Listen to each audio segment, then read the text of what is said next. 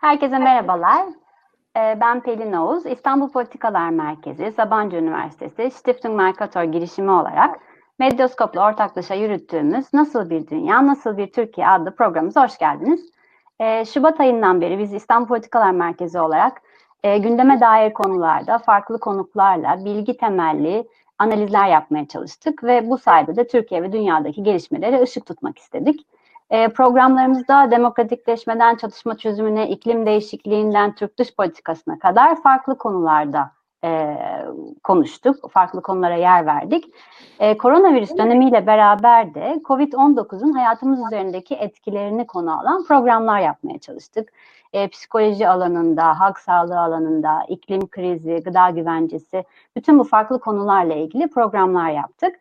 Bugün de hepinizin çok yakından tanıdığı e, İstanbul Politikalar Merkezi'nden üç konuğumuzla birlikteyiz. Ben yine de siz onları makalelerinden, araştırmalarından, kitaplarından ve televizyon programlarından eminim ki tanıyorsunuz ama kısaca onları sizlere tanıtmak istiyorum. Ee, öncelikle İstanbul Politikalar Merkezi Direktörü, Sabancı Üniversitesi Rektör Yardımcısı ve öğretim üyesi Profesör Doktor Fuat Geyman. Ee, ikinci konuğumuz e, İstanbul Politikalar Merkezi Araştırma ve Akademik İlişkiler Koordinatörü ve aynı zamanda öğretim üyesi e, Profesör Doktor Senem Aydın Düzgit. E, üçüncü konuğumuz da hepinizin yakından tanıdığı İstanbul Politikalar Merkezi İklim Değişikliği Koordinatörü ve aynı zamanda halk sağlığı uzmanı Doktor Ümit Şahin. Hepinize hoş geldiniz demek istiyorum. E, her her bir konuğumuzda aslında biz birçok farklı program yaptık kendi uzmanlık alanlarında. Biz e, şimdi bu programı da bir dönem değerlendirmesi olarak bir kapanış programı olarak aslında e, kurguladık. E, Ağustos'ta ara verip tekrar Eylül'de sizlerle birlikte olmak istiyoruz. Şimdi e, programa geçersek ben Ümit Bey'le e, programa başlamak istiyorum eğer izin verirseniz. E, şimdi içinde bulunduğumuz korona salgını dönemin aslında kısa bir değerlendirmesini yaparak, genel çerçeveyi çizerek başlayalım istiyorum. Bu salgın hepimizde endişe, kaygı, korku yarattı. E, Birçok belirsizliği beraberinde getirdi e, ortalıkta dolaşan birçok farklı bilimsel veri var. Bunları anlamakta güçlük çekiyoruz, e, doğruluğundan şüphe ediyoruz. E, birçok şey aslında hepimiz için soru işareti. E, özellikle de 1 Haziran'dan itibaren bir normalleşme sürecine gidildi. Acaba bu da beraberinde bu salgın bitti mi gibi soruları aslında ortaya koydu. E, başta neler konuşuyorduk, şimdi e, güncellersek bu durumu nereye geldik? Halk sağlığı açısından, e, sağlık krizi bağlamında Türkiye'de ve dünyada olan gelişmeleri değerlendirebilir misiniz Ümit Bey bizim için lütfen? Teşekkür ederim. Herkese merhaba bir kez daha. E, tam bu programı yaparken e, pandemi 6. E, ayını doldurdu. 30 e, Ocak'ta başlamıştı. Yani Dünya Sağlık Örgütü'nün pandemi ilan etmesi 30 Ocak'tı ve 6 aylık bir e, küresel sağlık krizinin içerisindeyiz ve Dünya Sağlık Örgütü Başkanı da daha iki gün önce e, Dünya Sağlık Örgütü'nün bugüne kadar e, ilgilenmek zorunda kaldığı ya da yaşadığı en büyük kriz olduğunu bir kez daha açıkladı. Ve 6. ayda neredeyiz? İlk günlerde e, biraz daha iyimserdik aslında. Daha doğrusu iyimser e, olduğumuzu şimdi geriye dönünce anlıyoruz. En azından e, yaza kadar bu salgın çok büyük bir şekilde sürer. Ondan sonra sönümlenir e, diye tahminler yürütülüyordu. Fakat bu tahminler maalesef yanlış çıktı. Bugün dünyadaki e, duruma bakarsanız e, dünyada e, hali hazırda 16 milyonu geçmiş bir e, vaka sayımız var. E, koronavirüste, Covid-19'da ölüm 656 bin kayıt e, altına alınmış ölüm sayısı ve henüz bir pik görünmüyor. Yani hala vaka sayısı e, artmaya devam ediyor, ölümler de artmaya devam ediyor. E, dolayısıyla yaz aylarının ortasına geldiğimiz halde bir pik yok. E, büyük ihtimalle de e, bir ikinci pik e, olursa eğer sonbaharda bu birincisi e, birinci dalga tam bitmeden e, başlayacak gibi görünüyor. E, bunun en önemli nedeni tabii Amerika Birleşik Devletleri'ndeki durum. Amerika'da e, inanılmaz bir kriz var. Yani günlük ölüm sayıları binlere yaklaştı. E, vaka sayıları Anthony Fauci bir ara 100 bine gel 100 bine çıkmasından endişe ediyorum dedi. 80 bin civarındaydı birkaç gün önce. Son günlerde birazcık düşüş var ama Amerika çok kötü gidiyor. E, ama sadece Amerika değil Avrupa'da da belli yerlerde ikinci dalganın başladığına dair haberler okuyoruz. Mesela Belçika'da ikinci dalga başladı e, denmeye başladı. Antwerp'te mesela tekrar sokağa çıkma yasağı ilan edildi. Almanya'da ve Fransa'da da çeşitli yerlerde sokağa çıkma yasakları tekrar başladı. Yani dünyadaki durum maalesef e, beklediğimizden e, kötü gidiyor ve salgının büyük ölçüde hem Türkiye'de hem dünyada kronikleştiğini söyleyebiliriz. Türkiye'deki duruma bakarsak, Türkiye'de de dünyadan çok farklı değil, e, kronik bir salgınla karşı karşıyayız. Vaka sayıları 900'lerde e, görünüyor ancak e, vaka sayıları 900'lerde görünse ve aktif vaka dediğimiz yani iyileşenler ve ölenler çıktıktan sonraki aktif vaka sayısı 11 bin civarına düşse de e, ölüm sayısı e, hiç azalmadan e, günde 15-20 arasında e, devam ediyor. Ancak yoğun bakımda yatan hasta sayısında e, Haziran'ın başlarına itibaren önemli bir artış başladı. Bu oldukça endişe verici çünkü e, yoğun bakımda yatan hastalar hastalığı ağır geçirenleri gösterir. Hastalığı ağır geçirenlerin aktif vakaya olan oranı da e, önemli bir göstergedir. Bu oran Haziran ayı başında %2'lere kadar düşmüştü. Şu anda %11'in üzerine çıktı.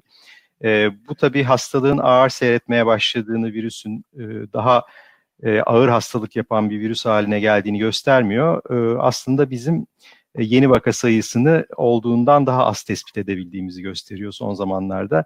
E, yeni uygulamada daha çok klinik belirti verenlerin test edildiğini e, görüyoruz. Bu yüzden de aktif vaka sayısı e, muhtemelen olduğundan daha düşük görünüyor. E, bu bir orantılama yapıp hesap yaptığımızda muhtemelen şu anda aktif vaka sayısı 10 binlerde değil 40 bine yakın.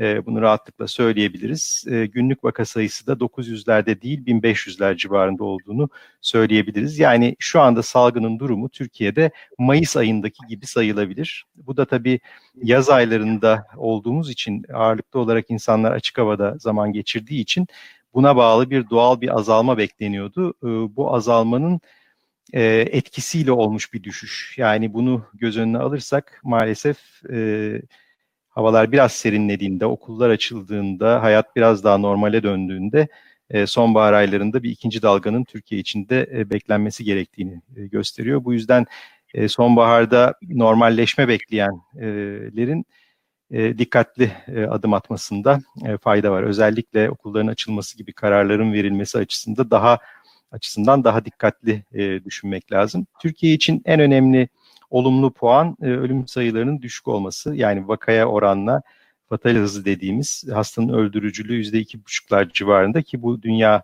e, ölçeğinde çok düşük bir e, oran. E, bu nüfusun biraz daha genç olmasıyla ilgili olabilir. Belki gerçekten e, bizim e, sağlık bakım hizmetlerimiz e, daha iyi de olabilir. Yoğun bakım sayısının falan yüksek olması, yoğun bakım yatağının fazla olmasına bağlı olarak. E, ama sonuçta e, bu sayı bile e, Türkiye'de e, ölüm sayılarının çok düşük olmadığını gösteriyor. Bir başka önemli nokta e, aslında Sağlık Bakanlığı tarafından günlük yapılan açıklamalarda e, önemli bir bilgi vardı. E, Sayın Bakan'ın birkaç gün önce açıkladığı bir e, araştırmaya göre 15 Haziran'la 28 Haziran arasında tahmin ediyorum. Yani 15 Haziran'dan sonraki 10-15 gün içerisinde Türkiye'de yaklaşık 150 bin kişinin tarandığını e, biliyoruz. Bu 150 bin kişi içerisinde Türkiye genelindeki pozitif e, çıkan, testi pozitif çıkan kişi sayısının binde iki buçuk olduğu e, söylendi. Bu e, sadece o 15 gün için e, yani Haziran'ın son yarısı için 200 binin üzerinde pozitif kişi saptandığını gösterir. E, İstanbul'da bu oranın daha yüksek olduğu, binde 2.9 olduğu söylendi. Buradan yola çıkarak e, o e, haftalardaki açıklanan vaka sayısıyla orantıladığımız zaman e, bu bize çok önemli bir bilgi veriyor. Çünkü bu açıklanan 200 bin civarındaki pozitif kişilerin aşağı yukarı hepsi asemptomatik. Yani bunlar ev taramalarında bulunan pozitifler olduğu için bunların büyük bir çoğunluğu belki de hepsi hiçbir belirti vermeyen vakalar. Dolayısıyla e, saptanan ve açıklanan vakanın 10 katı kadar asemptomatik vaka olduğunu gösteriyor. Bu önemli bir bilgi çünkü bu bize e, toplumdaki bulaştırıcılığın hala ciddi biçimde devam ettiğini gösteriyor. Yani şu anda 10 bin aktif vaka varsa mesela e, demek ki asemptomatik sayısı en az 100 bin. E, bu da toplumda alınması gereken önlemler için e, daha yani bunların azaltılması ya da kaldırılması için erken olduğunu e, gösterir. Bölgesel dağılım da son haftalarda veriliyor biliyorsunuz bakanlık tarafından.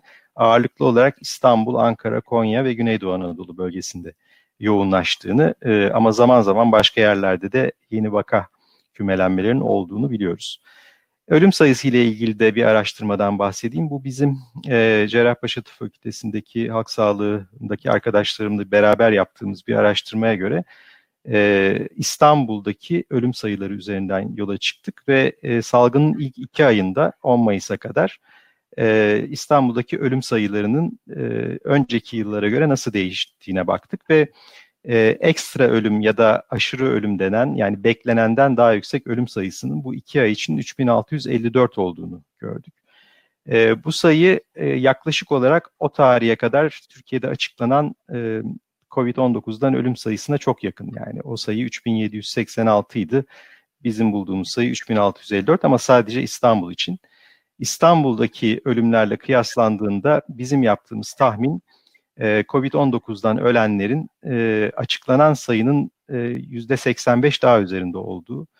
E, bunun bu ölümlerin artmasının başka bir nedeni olamaz. Yani COVID-19 salgını sırasındaki artışın. Dolayısıyla e, şunu rahatlıkla söyleyebiliriz. Türkiye'de şu anda 5600 civarında e, bildirilen ölüm var ama COVID'den tabii testin duyarlılığının düşük olması nedeniyle bütün e, gerçekten COVID-19 olanların hepsi saptanamıyor. Dolayısıyla buna bağlı olarak gerçekte Türkiye'deki COVID'den ölüm sayısı 10 binin üzerindedir.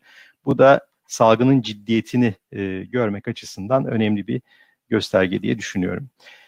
Buradan birkaç yorumla e, bu hani şeyi tabloyu tamamlamak gerekirse e, ne zaman bitecek bu salgın? Büyük ihtimalle e, ilk zamanlardaki duruma göre biraz daha kötümser bakmamız lazım. E, aşı çıkana kadar e, ve ve veya e, çok e, etkili bir ilaç bulunana kadar bu salgının e, ortadan kalkması mümkün görünmüyor bundan sonra.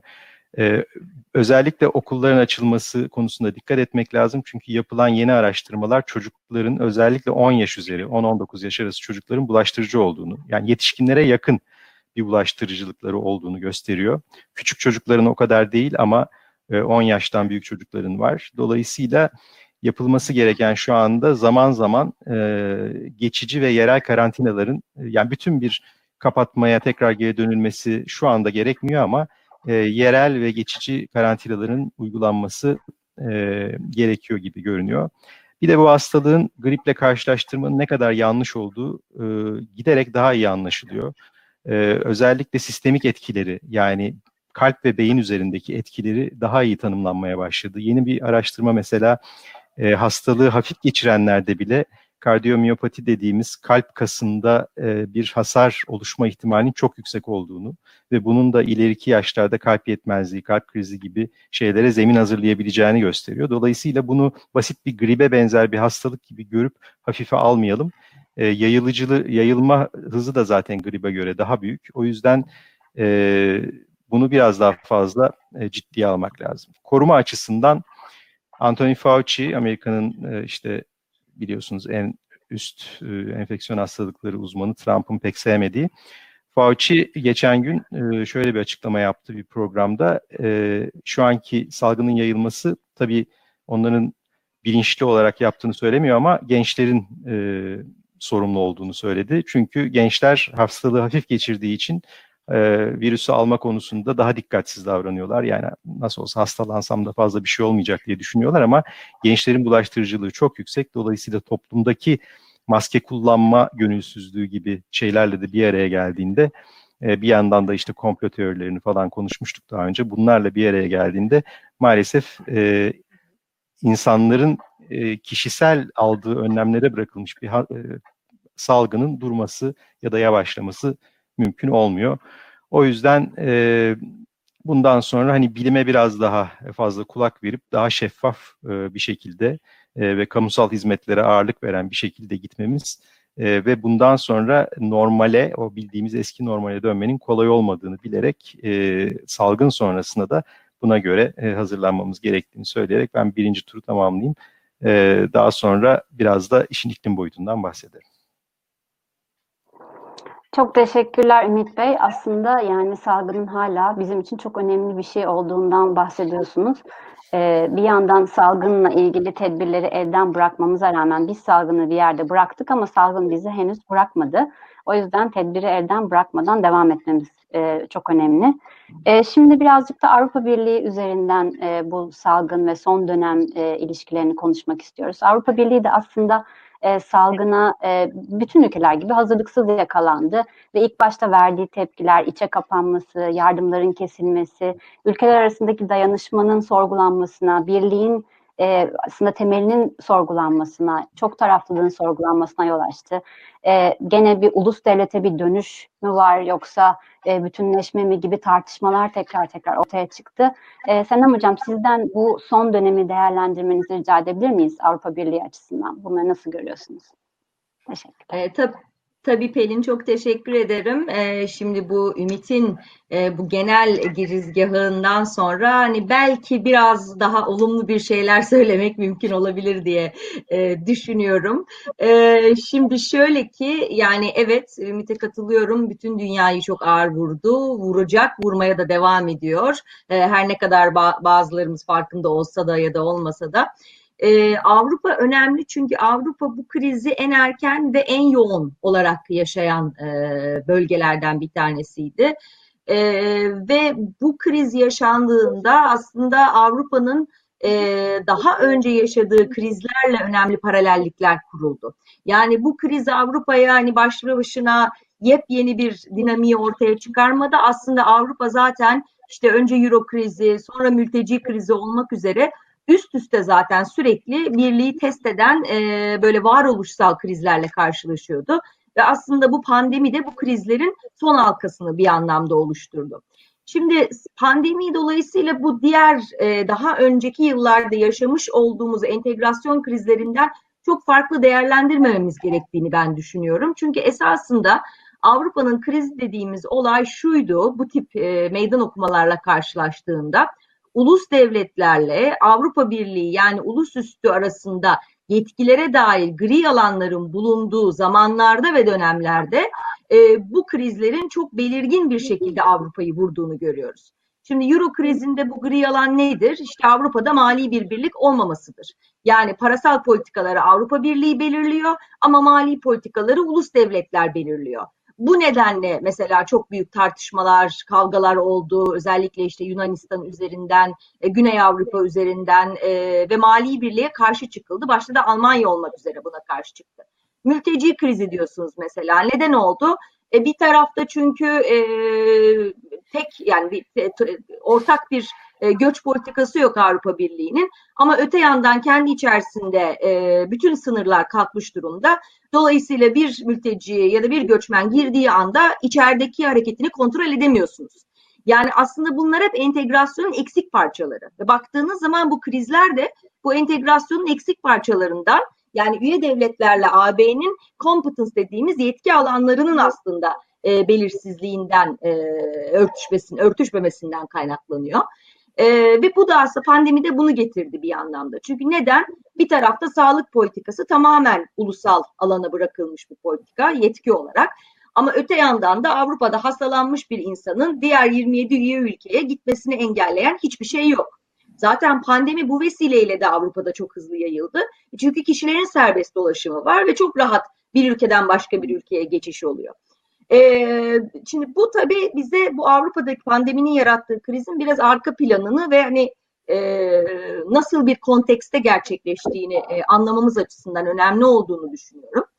E, ve bu, biz bu pandeminin ilk dönemlerinde hem işte salgın ve toplum webinarlarında hem de zaman zaman Medyascope'daki programlarda e, bunu çok konuştuk. Yani Avrupa bu testi aşabilecek mi? E, ne gibi politikalarla aşabilecek? Daha farklı ve daha anlamlı bir entegrasyon modeli mi bunu, mi bunu aşacak gibi e, çok çeşitli ihtimalleri de e, o dönemlerde e, değerlendirdik. O dönem konuştuğumuz başka bir şey de işte bu bütün bu süreçte bu tartışmalarda iki ayrışmanın e, tekrar gün yüzüne çıkmasıydı Avrupa'da.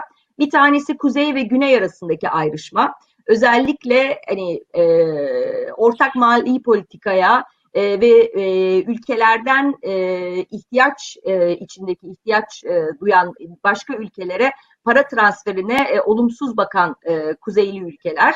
E, bir de doğu-batı ayrışması dediğimiz işte bu dönemde özellikle insan hakları, demokrasi e, gibi konularda geriye gidişin çok daha yoğun görüldüğü Doğu Avrupa ülkeleriyle Batı Avrupa ülkeleri arasındaki ayrışma. Çünkü bu dönemi fırsat olarak kullanarak e, yine e, temel hak ve özgürlüklere çeşitli müdahalelerde bulunan rejimleri gördük mesela. Başta Macaristan olmak üzere, Polonya olmak üzere.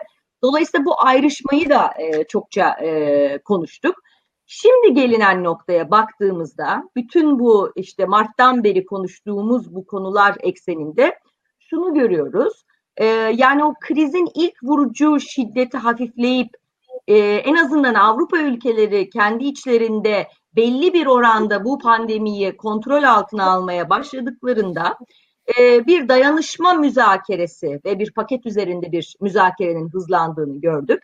E, ve bence bu anlamlı ve önemliydi. Çünkü e, yani çok taraflılığın bu kadar hani ortadan kalktığının konuştuğumuz özellikle pandeminin uluslararası örgütlerini örgütleri gittikçe zayıflattığını ya zayıflamış olduğunu daha da çok ayyuka çıkarttığını e, sıklıkla vurguladığımız e, başka programlarda da bu kontekste e, Avrupa Birliği en azından kendi özelinde halen beraber karar alabildiğini, oy birliğiyle karar alabildiğini ve anlamlı entegrasyona yönelik kararlar alabildiğini göstermesi açısından bence olumlu bir sınav verdiğini düşünüyorum en azından ben kendi adıma. Çünkü yine yoğun müzakereler süresince çok önemli ve bence tarihsel tarihi bir kurtarma paketini nihayet kabul ettiler. E, ve normalde çok zaman alıyor gibi göründü ama baktığınız zaman diğer bu demin bahsettiğim krizlerin krizlere göre aslında çok daha çabuk karar aldılar. Yani normalde aylara süren müzakerelerle mesela Euro krizinden sonra karar alınmıştı. E, oysa bu örnekte görüyoruz ki nispeten karar alma daha hızlı gerçekleşti. gerçekleşti. Peki neyin kararını aldılar? Yani bu paketin içeriği nedir diye baktığımızda şimdi bir tarafta 750 milyar euroluk bir kurtarma e, paketi var. E, miktar olarak hani bazı ekonomistler hani çok da büyük bir miktar olmadığını iddia eden bazı ekonomistler de var ama şimdi belki de miktardan çok bunun yapılış biçiminin ve nelere kapı açtığının daha da vurgulanmasının önemli olduğunu düşünüyorum. E, çünkü bir kere e, şunu getiriyor bu paket e, Avrupa Komisyonu bundan böyle ilk kez piyasalardan borçlanabiliyor. Yani daha önce bu olmayan bir şey ve şimdi ilk kez bu gerçekleştirilecek ve borçlandığı ve borcu aldığı paranın da önemli bir kısmını en çok ihtiyaç çeken, en çok ihtiyacı olan ülkelere verebilecek. Tabii burada da işte pandeminin en yoğun olarak vurduğu e, İspanya ve İtalya e, öne çıkıyor o ülkeler arasında. E, dolayısıyla bu paket ilk kez üyeler arası para transferini mümkün kılıyor. Ve yani borç olarak değil, hibe olarak da mümkün kılıyor. Ve bu çok önemli bir tabuydu. Yani Avrupa'da bu Euro krizinden bu yana sürekli tartışılan ve çok önemli bir tabuydu. Çünkü Güney ülkeleri bunun olması gerektiğini savunurken başta Almanya olmak üzere hani frugal four dedikleri hani daha eli sıkı kuzey ülkeleri ya da işte Alplerin kuzeyi dediğim bir ülkeler buna hiçbir şekilde yanaşmıyorlardı. Yani kuzeyden güneye transfer olmadığı için zaten Euro krizi bu kadar derinleşiyordu. Çünkü Almanya'nın e, kafasındaki entegrasyon modelinde bu yoktu. E, ama tabii bu da bir anlamda e, krizleri derinleştiriyordu. Bu yüzden işte mesela Avrupa'ya Hamilton e, anı mı yaşanıyor gibi e, benzerlikler ya da bir işte Amerika'ya ve Amerika'da federalizmin e, oluşmasında özellikle bu e, eyaletlerin ortak bütçeden borçlanmasını getiren işte Hamilton'a referansla çok fazla benzerlikler kuruldu. O benzerliğin kurulmasının nedeni de buydu. Yani bu tartışmalardı. Ee, bunun en azından ilk kez gerçekleştirilebileceğini ve bunun kapısının açıldığını bu paketle beraber görüyoruz. Dolayısıyla bu tarihi bir adım bence e, Avrupa entegrasyonu açısından. Yani ilk kez mali birliğe gidebilecek bir yolun kapısı açılmış oluyor. Ee, tabii şimdi bu işin olumlu kısmı daha çok. Ee, yani ister istemez olumsuz yanları da var. Yani neden var? Çünkü e, bu tip işbirlikleri e, oy birliğiyle gerçekleşiyor AB'de. Yani bunların hiçbiri bu tip te, temel kararlar hiçbir zaman ağırlıklı oy çoğunluğuyla alınmıyor ve oy birliğiyle alınıyor. Dolayısıyla belli başlı konularda bazı feragatlarda üye devletlerin bulunması gerekiyor. E, mesela bu parayı yaratmak için bütçe kesintilerine gittiler. Nereden kestiler? Araştırmadan kestiler mesela. Bizim akademisyenler için önemli olan Horizon projelerinin bütçeleri önemli ölçüde azaltıldı e, bu e, paketlerle. Yeşil enerjiye geçişe ayrılan mesela paralardan e, kestiler. Yani aslında önemli kalemlerden kesinti yapmak durumunda kaldılar. E, mesela biraz önce demokrasi ve hukukun üstünlüğünden bahsetmiştim. Gittikçe artan bir doğu-batı e, ayrışmasını yarattığından. E, burada mesela paket üzerindeki en önemli tartışmalardan bir tanesi bu e, paranın e, ülkelerdeki demokrasi ve hukukun üstünlüğü kriterlerine e, bağlantılandırıp bağlantılamaması gerektiğiydi. Çünkü bazı ülkeler özellikle bu paketle işte Macaristan'daki mesela e, hukukun üstünlüğünün aşındırılmasını, e, bu Kopenhag siyasi kriterlerinin bağlantı, bağlantılandırılması gerektiğini iddia ettiler. Tabii bu yapılmadı çünkü Macaristan çok net bir şekilde bunun yapılması durumunda kendisinin bu paketi veto edeceğini söyledi. Ve oy birliğinin olduğu bu alanda e, bunu göze alamadılar. Dolayısıyla böyle bir bağlantılandırılma, böyle bir koşulluluk politikası e, olamadı. E, ve tabii ki halen erken bir safhada Avrupa. Yani halen ortak bir vergi politikası yok. Ve buna dair söylenmiş net bir ifade de yok. Dolayısıyla hani bu kadar hani Euro e, bölgesinin bu temel sorununu, bu temel asimetrisini e, çözecek politikalar henüz yerinde değil. Ama en azından bu yönde önemli bir e, aşama kaydedildiğini söylemek mümkün. Ve son olarak da belki şunu söylemek de mümkün. E, Almanya buna başından beri yani bu, bu tarz mali politikaya yol açacak bu ortak borçlanma politikalarına karşı çıkıyordu. Burada Almanya'nın önemli pozisyon değişikliğine gittiğini görüyoruz ve bu bence önemli. Çünkü bu Fransa'nın başından beri istediği modeldi. Dolayısıyla görüyoruz ki burada aslında Fransa'nın ısrar ettiği bu model e, bir anlamda gerçekleşmiş oldu. Yani burada Macron'un vizyonunun e, bir şekilde Merkel'i ikna etmiş olduğunu görüyoruz. E, yani Merkel'in de Avrupa Birliği'nin hani bu, bu liderlik pozisyonunu hani gider ayak Fransa'ya bir nebze devrettiği nezdinde de okunabilir. Bu da bence hem Avrupa'nın gelecekteki entegrasyon modeli için hem Türkiye için belki daha da çok tartışılması gereken bir konudur diye düşünüyorum ve şimdilik bu turda burada bırakayım. Çok teşekkürler Senem Hocam. En azından e, bazı iyi haberlerle e, dayanışmanın biraz en azından Avrupa iç, e, e Birliği içerisinde o yönde adımların atıldığını görmüş olduk. Ee, şimdi aslında birazcık daha küresel bağlamda daha aktörlerin bu dönemde birazcık daha içlerine dönmesiyle e, belli bir dış politik alanlarında boşluklar oluştu. Bu bazı bölgelerde bölgesel aktörler tarafından dolduruldu. Ama ülkelerin bu dönemde pandemiye, krize verdikleri tepkinin sonraki dönem için aslında çok belirleyici olacağını da biliyoruz e, bu ülkeler içerisinde daha demokratikleşmeye doğru mu gidecek yoksa kutuplaşma, yabancı düşmanlığı gibi şeylerin daha artıyor olması, e, ülkelerin bu tedbirler kapsamında toplum üzerindeki baskılarını arttırması gibi böyle bir düzen e, devamında mı göreceğiz? E, bütün bunlar aslında kafamızda soru işareti. O yüzden Fuat Hocam'a dönmek istiyorum. Bütün bu yaşananların uluslararası e, sistem üzerindeki etkilerini e, siz yorumlayabilir misiniz aktörler üzerinden? E, tabii Pelin, e, teşekkürler. Esasında e, bu turu bu şekilde yapmak e, çok iyi oldu. İlk önce genel anlamda e, son e, 6 aydır yaşamış olduğumuz e, COVID-19 ya da korona pandemisi yani küresel salgının ne anlama geldiğini hem dünya hem Türkiye'de ümitten dinledik. Sonra Avrupa Birliği temelindeki bu Türkiye'yi de ilgilendiren e, bu son anlaşma 750 milyarlık dolar ve bunun hem Avrupa Birliği hem dünya hem Türkiye açısından biraz ona geleceğim. E, ne, ne anlama geldiğini e, ve bunun olayın da önemini e, Senem Hoca'dan dinledik. Şimdi bu bağlamda gittiğimiz zaman benim esasında ilk söyleyeceğim nokta e, küresel hegemonya temelinde Amerika'nın e, büyük bir e, yenilgiye uğramasıdır. Yani bu son 6 ayda herhalde e, küresel düzeyde yaşadığımız en büyük olay buydu. Çünkü hem e, Ümit'in anlattıkları temelinde Amerika e, Covid-19'la mücadelede büyük bir yenilgiye uğradı. Yani bir, bir çökmüş devlet görüntümünü verdi ve hala da bu süreç Amerika'da çok ciddi anlamda yaşıyor. Arkasından bu süreç içinde George Floyd adlı kişinin polisler tarafından öldürülmesiyle e, çok ciddi bir e, protesto ve ayaklanma süreci yaşadı ve bu da Amerika'nın e, giderek dünyadaki e, öneminin azalması da anlamına geliyordu. Çünkü hakikaten Amerika bununla da e, baş edemedi. Özellikle Amerika'nın Trump yönetimindeki başkanlığı. Dün ben e, bir toplantıdaydım, buna benzer bir webinerdeydim. Şimdi de esasında bu göstericilerle polis ve ordu arasında çok ciddi ayaklanmalar, çok ciddi olayların olduğu bir Amerika'yı yaşıyoruz.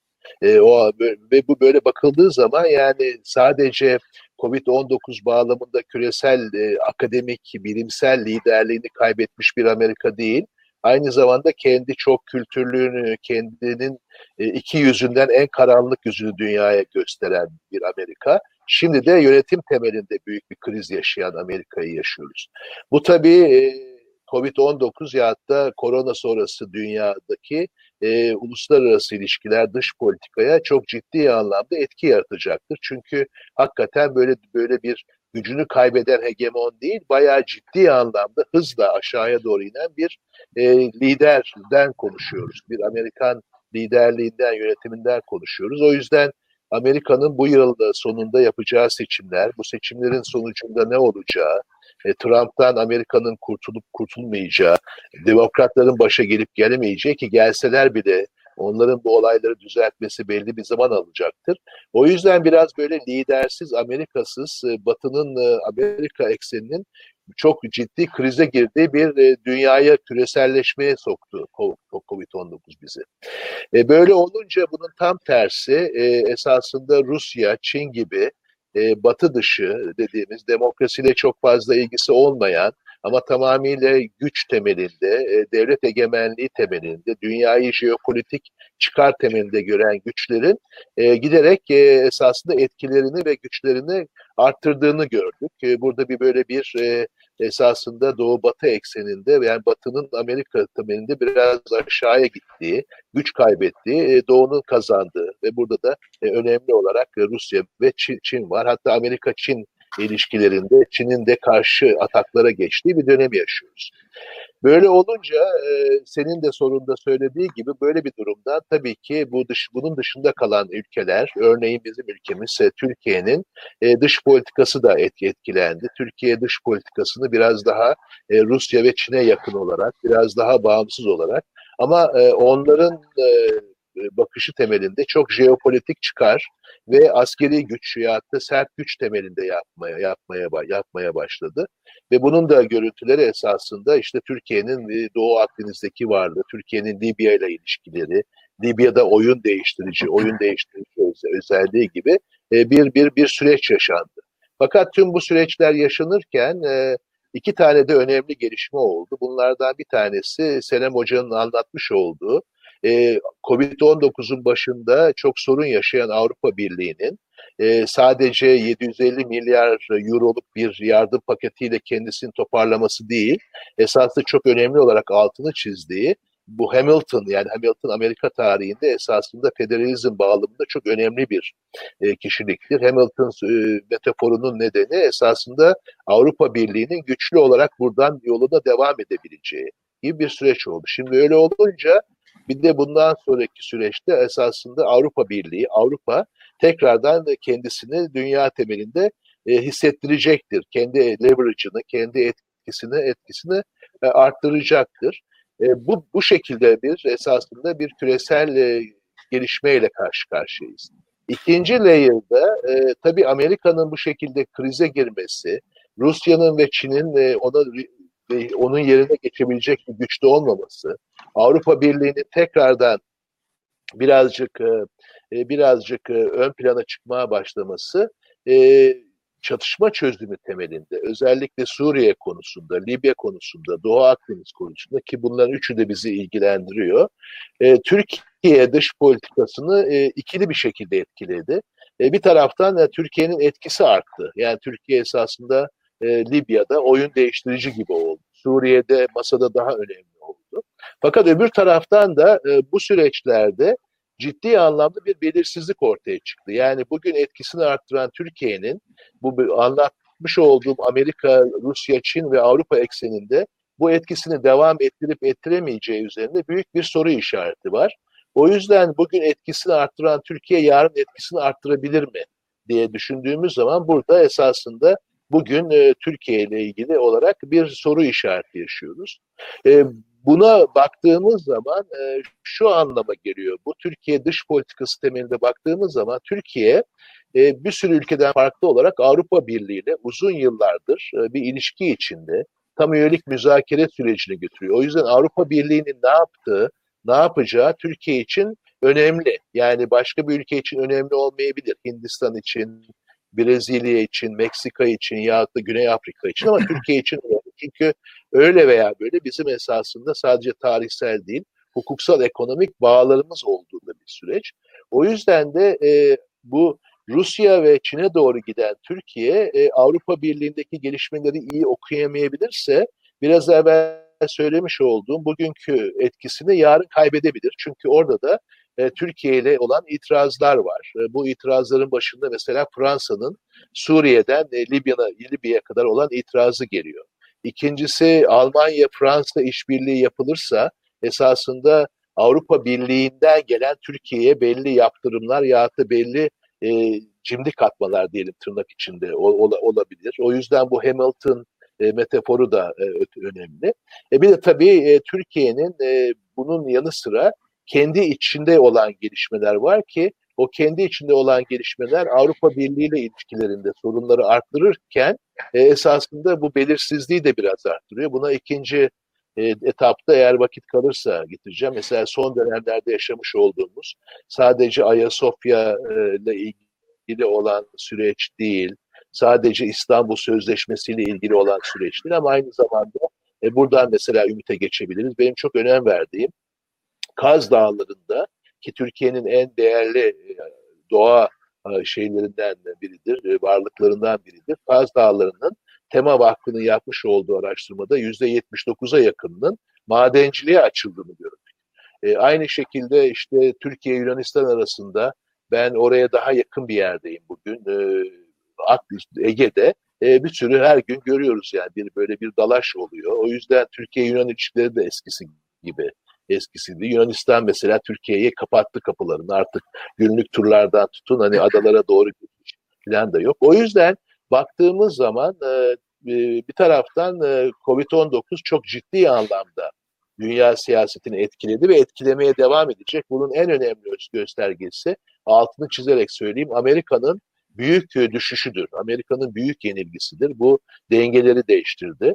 Şu an biraz Çin ve Rusya e, şey gözüküyor ya da Türkiye gibi ülkeler e, etkilerini biraz yükseltmiş gözüküyorlar ama öbür taraftan da hamleler devam ettiği için özellikle ülkemiz için e, Avrupa Birliği'ndeki bu gelişmelerin ben çok önemli olacağını düşünüyorum. Çünkü Avrupa Birliği ile ilgili daha iyi bir süreçten geçen Türkiye'nin bu 750 milyar dolarlık anlaşmadan e, katkısını ona biraz belki ikinci turda geleceğiz. Oradan oradaki ilişkilerden Türkiye getirisi belki bizim e, Libya ve Suriye temelinde düşündüğümüz getirilerden çok daha yüksek olacaktır. Bir de üzerine Kaz Dağları gibi ya da İstanbul Sözleşmesi gibi bugün hiç içim hiçbirimizin hoşuna gitmeyen e, sorunlarla da karşı karşıya kalmayacağız. Çünkü onları çözümümüz de daha rahat e, olabilecektir. Öyle bir e, bir taraftan e, bir güç kayması, bir güç düşmesi öbür taraftan belirsizliğin attığı bir e, küresel uluslararası e, siyaset döneminde yaşıyoruz. Yaşamaya da e, devam edeceğiz. E, buradaki önemli göstergelerden biri de orada bitir, öyle bitireyim. E, Amerika'daki seçimler olacaktır. Çünkü Amerika kendisini döndüremezse e, bunun dünyaya etkisinin ben çok ciddi olacağını düşünüyorum. Çok teşekkürler Fuat Hocam. Ee, yani genel olarak baktığımızda aslında bu küresel çalkantı döneminin e, küreselleşmedeki yönetişim zayıflamasının belli farklı etkileri olduğunu hem bölgesel hem e, uluslararası seviyede etkileri olduğunu görüyoruz. Bütün bunlar yaşanırken aslında biz bir sağlık krizinden bahsediyoruz, ona verilen tepkilerden bahsediyoruz. Ama bütün bunların geri planında bizi hala hazırda çok uzun zamandır aslında içinde bulunduğumuz bir iklim krizi de e, etkiliyor. E, bunlar çok katmanlı olduğu için e, belli farklı düzeylerde bunlara tepkiler verilmesi gerekiyor. Şimdi de Ümit Şahin'e dönmek istiyorum tekrar. Bu iklim krizi ve sağlık krizi arasındaki bağlantıyı, benzerlikleri bize biraz açabilirseniz ikinci turda seviniriz. Ee, Evet, ben de e, o zaman e, biraz bu Avrupa ve Amerika bağlamındaki e, tartışmadan başlayayım. E, özellikle bu senemin söylediği federasyona doğru bir en azından o fikrin daha hakim olmaya başladığı bir Avrupa'dan bahsetti. Buna belki şey de eklemek lazım. Yani Avrupa'nın en federasyoncu siyasi gücü olan Yeşillerin de bir yükselmesi var. Bunu da daha önceki e, şeylerimizde, Konuşmuş. oturumlarımızın bir kısmında konuşmuştuk. Ya bu da önemli bir, ilginç bir gösterge olabilir. Özellikle seneye Almanya seçimleri var. E, yani Yeşillerin birinci parti olma ihtimali bile var orada. Dolayısıyla Fransa'da zaten çok önemli bir yerel seçim başarısı gösterdiler. Yani bu iki önemli güçteki yükselme bu federasyon yönündeki eğilimin hızlanmasıyla falan ilginç bir koşutluk gösteriyor olabilir. Ama Amerika bağlamına bakıldığında Fuat Hoca'nın söylediği Amerika'nın iyice bir güç olmaktan çıkması meselesi direkt bizi aslında iklim krizine bağlıyor. İklim krizinde de Amerika e, çok uzun yıllardır e, bir e, yapıcı bir güç değildi. E, kısa bir Obama dönemi hariç. Ve Trump e, iş başına geldikten sonra Trump'ın ilk yaptığı şeyi, ilk icraatını hatırlayın. İlk icraatı Obama'nın bütün iklim eylemlerini geri almak oldu. Yani e, Çevre Koruma Ajansı'nın başındaki isimleri tamamen iklim inkarcılarından seçip bütün yapılanları geri aldı ve ilk yaptığı açıklama biz işte Paris Anlaşması'ndan çıkacağız oldu. Ve hani önümüzdeki seçimleri kaybetmezse eğer e, gerçekten Amerika Paris Anlaşması'ndan biri bile çekilmiş olacak. Dolayısıyla Amerika'nın e, iklim krizindeki frenletici etkisi e, ve dünya küresel sistemin dışına çıkmış olması şimdi e, kendini bir de pandemide gösterdi. Yani pandemide de yine aslında Avrupa'nın e, ve Asya ülkelerinin aslında onları unutmamak lazım. Yani Asya ülkeleri e, çok öne, çok başarılı performans gösteren ülkeler var Asya'da e, pandemi açısından. Şimdi onlarla kıyaslandığınızda Amerika neredeyse hiçbir şey yapmayıp e, işi oluruna bırakmış gibi görünüyor. Aynı iklim krizindeki meseleyle e, benzetebiliriz bunu e, genel olarak toplumda ve yöneticilerde ortak olan bir e, eğilimden daha belki bu noktada bahsedilebilir. O da e, bu kendini korumak için e, elimizde kalan neredeyse son şey olan maske ve mesafe meselesinde ortaya çıkıyor. İnsanların yani bu kadar basit, bu kadar zararsız, e, aslında çok da fazla bir zahmeti olmayan yani insanın e, günlük yaşamını hani iddia edildiği kadar da zorlaştırmayan bir şeye karşı bile bu kadar fazla tepki göstermeleri. Yani Amerika Birleşik Devletleri'nde protesto gösterileri bile oldu biliyorsunuz. Bu maske meselesindeki bu isteksizlik aslında iklim kriziyle ilgili isteksizliğe de çok benziyor. Yani insanlar aslında e, kendileri hayatlarını değiştirmek e, veya işte yöneticiler genel anlamda sistemin parametreyle oynamak gerektiği noktalarda e, bir şey yapmama e, eğilimi içerisine giriyorlar. Bunu nasıl aşacağımızı da belki uzun uzun düşünmemiz lazım. Yani iklim krizi maskeyle çözülebilecek olsaydı onu da yapmayacakmışız gibi anlıyorum ben. Yani bu kadar basit bir önlemi bile almıyoruz. İklim krizinin nereye doğru gittiğini de belki kısaca hatırlamak gerekirse maalesef e, şu anda 2020 en sıcak yıl olmaya doğru gidiyor. E, son bir yılın e, ölçümlerine göre en sıcak ikinci yıldayız. E, 1.3 derece ısınmış durumda geçen yüzyıla göre dünya ve e, konunun uzmanları ve yakından takip edenler dışında kimsenin farkında olmadığı bir şey daha var. Kuzey kutbundaki erime rekor kırıyor bu sene büyük ihtimalle Eylül'de rekor bir erime olduğunu e, konuşmaya başlayacağız. Bu da bize nasıl bir dünyaya doğru gittiğimizin çok belirsiz. Yani Fuat Hoca'nın bahsettiği o siyasi belirsizlik aslında iklim krizinde de e, yaşanıyor. E, Kuzey Kutbu e, önümüzdeki yıllarda açık denize dönerse nasıl bir küresel iklimle karşılaşacağımızı iklim bilimciler bile tam olarak bilmiyorlar. E, Dolayısıyla bu salgını ve iklim krizini görmezden gelme, küçümseme e, şeylerinin ben çok paralel olduğunu ve e, temel paralelliğin burada yattığını düşünüyorum. E, bu şeyden dolayı işte karantinadan falan dolayı emisyonların azalması da çok kısa sürdü gördüğünüz gibi. Yani bir, birkaç ay bile sürmedi e, ve şu anda herhalde yıl sonunda e, normale yakın bir e, emisyonla kapatacağız.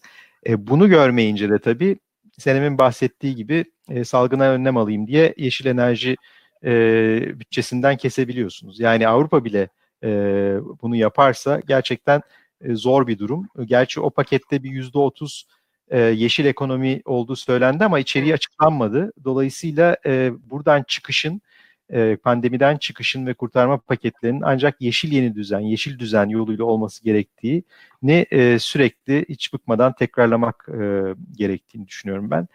E, bizim de Türkiye'de konuyu biraz daha e, ciddiye almamız lazım. İşte bugünlerde bir sıcak dalgası yaşıyor İstanbul. Hani bunlara alışmamamız, bunları sürekli konuşmamız ve yani sadece sağlık açısından olan etkileri değil, etkileri açısından değil o da çok önemli ama e, iklim krizin içinde yaşadığımızı artık e, çok daha iyi fark farkında olmamız ve ona göre e, korona sonrası dünyayı ona göre şekillendirmemiz gerekiyor.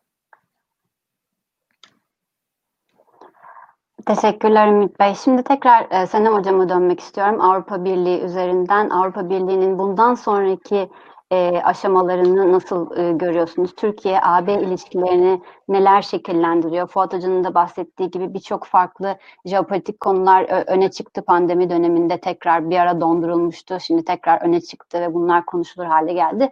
Genel olarak bir ilerisi için bir değerlendirme yapabilir misiniz bizim için? Tabii çok teşekkür ederim Pelin'cim. Ee, şöyle e, Fuat Hoca'nın söylediği bir yerden aslında yani Ümit'in de en son söylediklerini de belki birleştirerek birkaç bir şey daha söyleyip öyle sözlerimi bitirmek istiyorum. Şimdi bu sembolik politikanın gittikçe değil mi sembollerin ön plana çıktığı bir dünyadan geçiyoruz. Yani işte Fuat Hoca bu son Ayasofya meselesinden bahsetti. Ee, dünyanın başka yerlerinde de görüyoruz mesela Hindistan'da da bunu görüyoruz, Avrupa'da da görüyoruz. Yani semboller önemli. Şimdi bu semboller önemli deyince mesela son bu kurtarma paketinin görüşüldüğü zirvede gerçekleşen bir olay benim çok dikkatimi çekti. Bence e, üzerine düşünülmesi gereken bir şeydi. E, Portekiz Başbakanı e, Merkel'e e, doğum günü hediyesi olarak Saramago'nun Körlük kitabını hediye ediyor. Biliyorsunuzdur belki e, eminim e, okumuşsunuzdur. E, o kitapta işte niye herkesin kör oldu aslında yani tabii orada bir metafor o. Yani bir, bir açıdan medeniyetin e, medeniyetin gidişatı üzerine bir metafor metni olarak da okunabilir ve bir kadındır orada gözleri açık olup gidişatı değiştiren. E, ve yani oku, o hediye de bu şekilde aslında e, okunabilir diye düşünüyorum. Zaten bu yönde de bazı haberler çıktı. Yani bir açıdan Merkel'e mesaj olarak yani e, evet bazı değerler varsa bu değerleri e, kurtarılmasında da aslında öncü rol oynadığına biraz da işaret eden ve belki bunu da takdir eden ve altını çizen bir hediyeydi bu. E, ve ama tabii biz aynı e, Portekiz e, Başbakanı e, bu demokrasi ve insan haklarının e, bu mesela kurtarma paketine bağlanmasına da karşı çıktı. Ama şu argümanla karşı çıktı. Dedi ki yani bunu paraya bağlayamayız. Bunları para müzakeresi yapamayız. Çünkü bunlar müzakere edilemez değerler. Dolayısıyla bunları başka şekilde gerçekleştirmek ve bu ülkelerdeki dönüşümü tamamlamak zorundayız. E, bence bu da önemli bir tartışma konusu. Yani halen bazı işte Türkiye için de önemli olduğu için ben bu noktaya geri gelmek istedim. Yani hala bazı değerleri konuşacaksak işte iklim bunun bir parçası, iklim hareketi, demokratik hareket, insan hakları, bazı değerler Avrupa'da halen e, artan birçok yerde artan kutuplaşmaya nazaran halen bu hareketin e, belki de en kuvvetli olduğu e, bölgelerden bir tanesi ve e, burada mesela yeşillerin yükselişini de Avrupa'da bu şekilde okumamız gerekiyor. Çünkü Avrupa Parlamentosu'nda çok ciddi bir güç haline geldiler son seçimlerle. Herkes aşırı sağın ne kadar yükseldiğine dikkat çekiyor. Evet aşırı sağ Avrupa'da birçok yerde önemli bir güç olmaya başladı vesaire vesaire. Bu çok konuşuluyor ama öteki bu kadar konuşulmuyor. Oysa yeşillerin yükselişi de çok ciddi ölçüde e, önemli ve çok ciddi yani sayısal olarak da çok güçleniyorlar. Avrupa'daki bu yeni Green Deal olamazdı eğer Avrupa Parlamentosu'nda bu kompozisyon olmasaydı. Ee, Avrupa Parlamentosu'nun baskısı sayesinde von der Leyen bütün bu Green Deal'i oluşturmak, bunun üzerine bir konsensus yaratmak e, zorunda kaldı komisyon. E, dolayısıyla evet orada da bazı değerler belki tartışmalar vesaire var ama yine halen özellikle Türkiye açısından hani bir normatif çekim gücü olabilecek derecede önemli gelişmelerin olduğunu da e, ve hem sembolik düzeyde hem içerik olarak e, buna dikkat etmek gerekiyor. Ve ne yazık ki bunun e, yaşanmakta olduğu bir dönemde e, mesela en son bu Avrupa Birliği'nin dış politika yeni özel temsilcisi e, yüksek temsilcisi Borrell'in röportajındaki Türkiye ile ilgili sözler e, mesela derece endişe vericiydi e, bence. Yani Avrupa Birliği'nin en önemli dış politika sorunu Türkiye'dir dedi. Rusya değildir, Çin değildir dedi. Türkiye'dir dedi. E, bence bunun üzerine biraz daha düşünüp konuşmamız gerekiyor. Yani ne oldu da bu noktaya gelindi? E, yani bir güven sorunu hep iki taraf arasında vardı ancak bu kadar hani neredeyse tehdit algısı oluşturacak düzeye nasıl ve hangi aşamalarla geldik ve bunun Türkiye'nin sadece değerler üzerinden değil jeopolitik çıkarları açısından da Fuat Hoca'nın söylediği gibi yani ikisi birbirinden bence artık bağımsız çok düşünülebilecek bir durumda değil. Nasıl bir çıkışı yapılabilir? Bunun üzerine e, kafa yorulması gerekiyor diye düşünüyorum. Çünkü Fransa e, bugüne kadar Avrupa'da daha çok Almanya dizginledi Türkiye konusunda. Yani çok daha radikal belki bazı tedbirler alabilirlerdi. E, işte yaptırımlar olsun vesaire olsun. E, Fransa bunların üzerinde çok gidiyor ve hala gitmekte. E, ama Almanya e, buna bir nebze engel oldu. İşte mülteci anlaşması olsun, başka faktörler olsun. E, Fransa'yı dengelemeye çalıştı. E, bugüne kadar da bir nebze başarılı oldu ama bu ne kadar sürdürülebilir? E, bu biraz da Türkiye'nin bundan sonraki pozisyonlarıyla da ilişkili diye düşünüyorum. E, ve burada sözlerimi bitirip e, belki Fuat Hoca'ya e, burada geçebiliriz diye düşünüyorum. Evet Fuat Hocam, e, size dönebiliriz. Son olarak aslında e, bir toparlayabiliriz. En son olarak sizinle kapatacağız programımızı. E, bunlar Türkiye için ne anlama geliyor bu küresel düzlemdeki sistematik değişiklikler? Bundan sonrası için e, nasıl küresel trendler öngörebiliriz e, büyük hegemon devletler açısından? E, bunları bir değerlendirebilirseniz seviniriz. Evet, yani onları e, şey yaptık yani küresel düzey yaptık. Ben esasında bu bizim e, programımızın e, ismini nasıl bir dünya, nasıl bir Türkiye diye e, koymuştuk. Yani nasıl bir dünyayı konuştuk, nasıl bir Türkiye'yi de hem Ümit'in söylediği e, iklim değişikliği ve sağlık konusunda hem e, Senem'in söylemiş olduğu yani değerlerle jeopolitiği birleştirme konusunda konuşmaya başladık.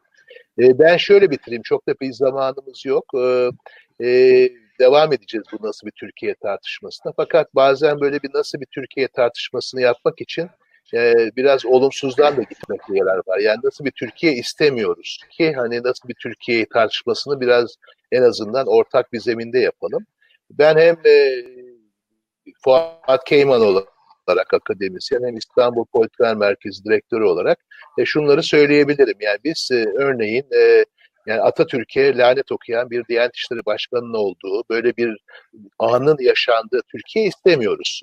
O yüzden de burada esasında bizim bir ilkemiz var. Bu ilkede de yani bunu kabul etmiyoruz. İkincisi İstanbul Sözleşmesi gibi kadına karşı cinayetlerin, kadına karşı şiddetin bu kadar ayyuka çıktığı bir ülkede e, bir kadının daha ölerekten hani İstanbul Sözleşmesi'ni o zaman onaylayalım, kadına karşı şiddeti lanetleyelim diyen bir Türkiye tablosu istemiyoruz. Yani esasında bu, bu tartışmanın, bu sözleşme tartışmasının yapılması bile bence bir ayıptır. Yani böyle bir Türkiye istemiyoruz. Yine tekrar söyleyeyim, Ümit'in konusu konusundan.